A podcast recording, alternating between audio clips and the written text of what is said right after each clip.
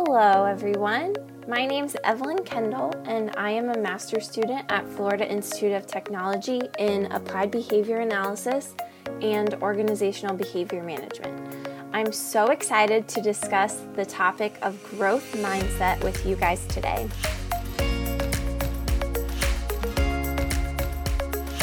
So many teachers know about this thing called growth mindset and they love it.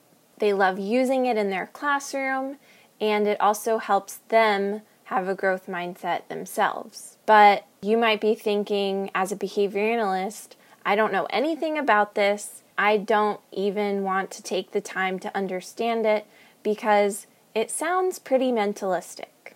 Well, I will tell you, as a former teacher, I myself use this idea of growth mindset as an intervention in my classroom with my own students. And this was way before I was even introduced to the field of behavior analysis. So, when I entered into the field of behavior analysis as a grad student, I learned behavior principles which made me analyze my own past practices as a teacher. I was thinking about things that I did well without even realizing they were behavior analytic at the time, and things that I totally bombed. One gray area that still really racked my brain was this idea of a growth mindset.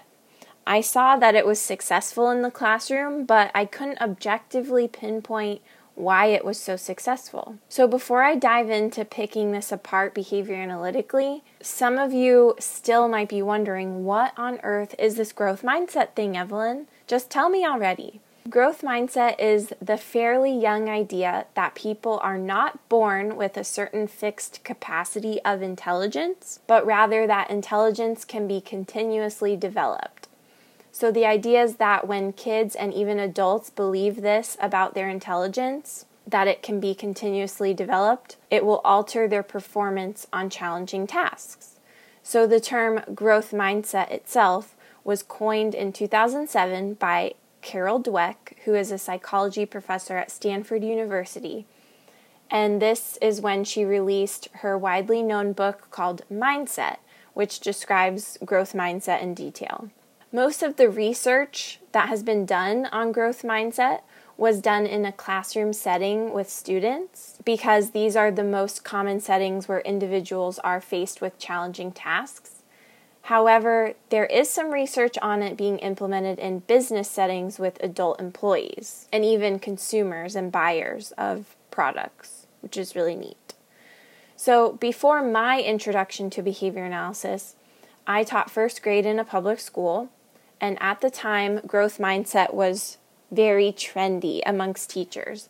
And one of my colleagues told me how much it helped her class. I liked the way the concept sounded, and so I bought the book and read up on it during the summer.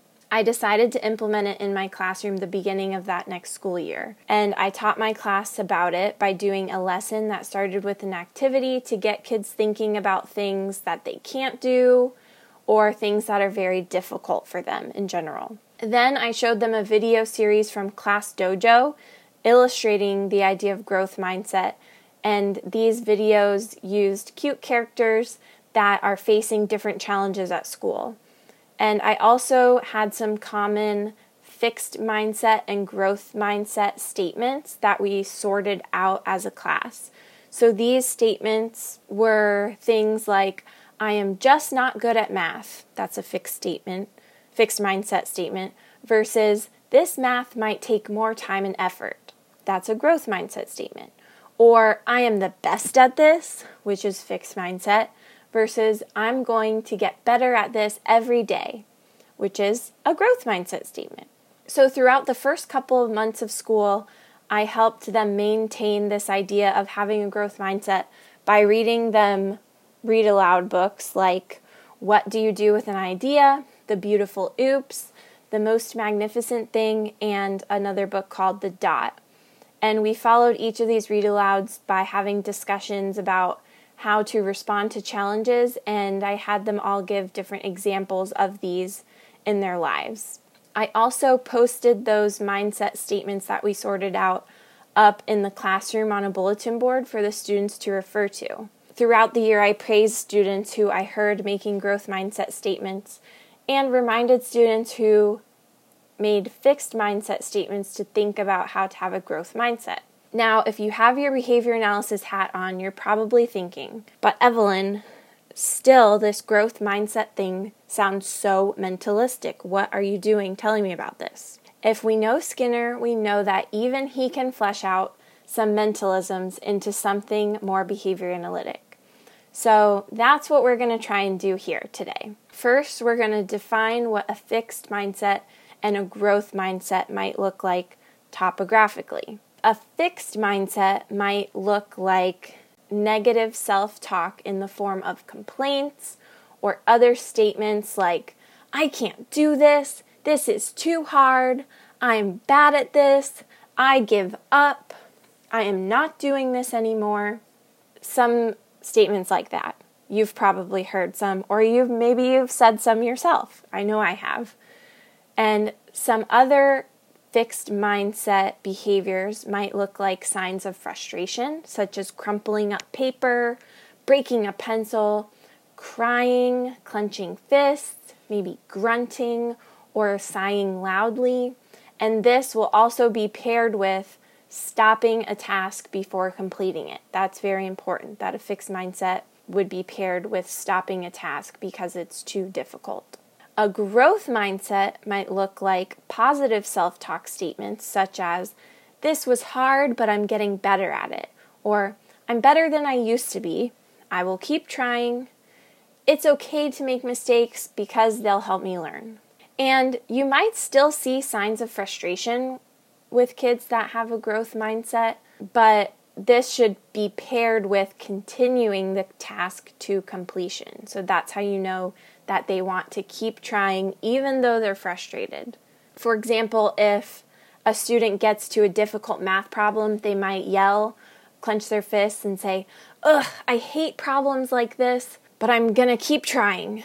That would be a growth mindset. They're still showing frustration, but they're gonna keep going. In other words, teaching someone to have a growth mindset is teaching them to think differently, but in reality, it's what they're doing behavior wise that's different. They're behaving differently. You could say this is a ver- this is verbal behavior in the form of a rule. The behavior of the student may be rule governed initially by saying you need to have a growth mindset but then once they contact a difficult situation and contact the contingency then this will become contingency shaped when they're reinforced following an event of a difficult situation or a difficult task and then having to decide to keep trying instead of quitting.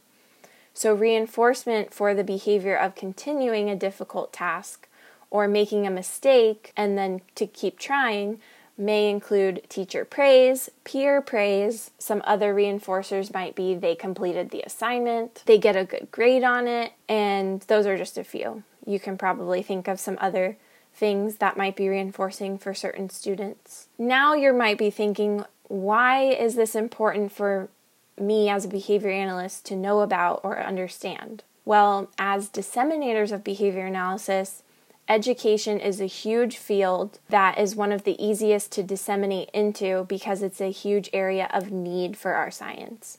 These fields vary in many ways and they're very different behavior analysis and education, but we all have a common goal that unites us is that we want to improve student performance. We want to help kids succeed.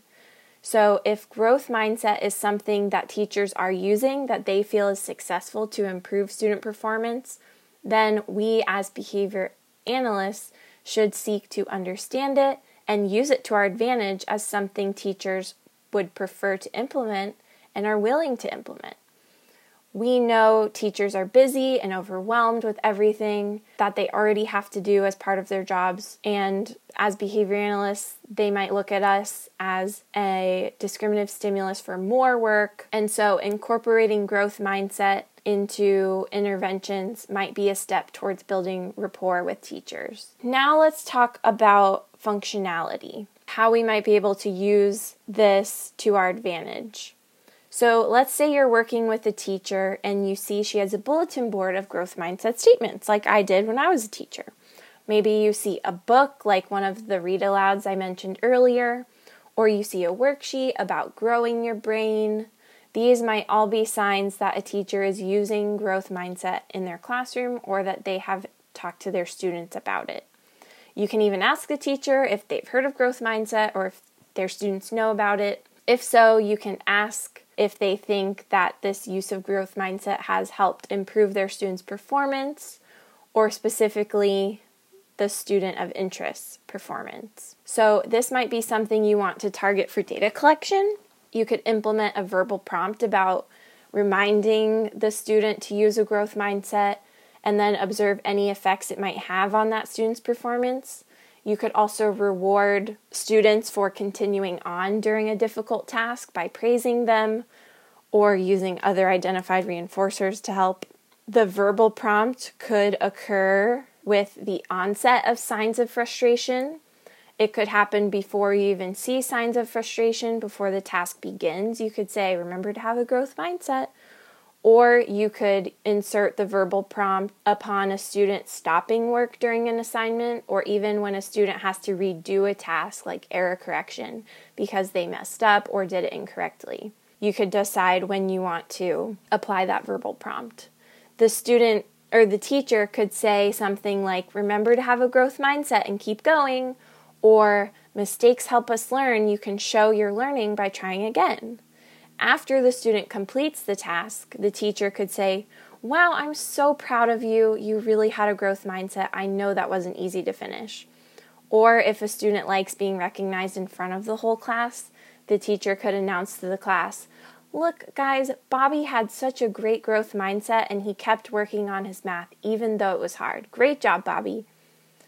So, perhaps some behavior skills training could help with this as well. You could sit the student down and have them rehearse and practice ways to continue on through a task, or you could do behavior skills training with the teacher on when to prompt the student to have a growth mindset you all know that we are creative, problem solving behavior analysts, so we can absolutely think of new ways to prompt and praise performance that could align with what teachers already understand about growth mindset. Now, not only could this be used in a classroom setting, but we could move this into an organizational setting, which might make growth mindset look a little differently with adults.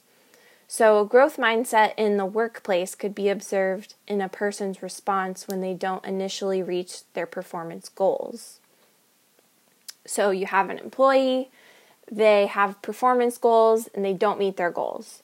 So, we can observe how they respond and see if that fits the description of a fixed mindset or the description of behaviors of a growth mindset. And if you're an OBMer, you probably love goal setting which could easily be paired with teaching employees how to respond when they reach or don't reach their goals. That is so important. So, explaining to adults that they too can learn from their mistakes and still improve at things they couldn't yet accomplish might sound silly, but it is still true. Even adults can make mistakes and get better. So everyone will run into problems with their jobs. They might run into something they feel they cannot fix, but some vocal prompts of encouragement to problem solve and keep trying might help, which might fit the growth mindset description. This can also apply to everyday life. We all have weight loss goals, educational goals, budgeting goals. There might be times where we perform badly or fail. We might accidentally gain 10 pounds. We might fail a test or spend too much money on Amazon. A growth mindset in these situations might look like positive self talk, like telling yourself, okay, I messed up. What can I do differently next time to get better at this?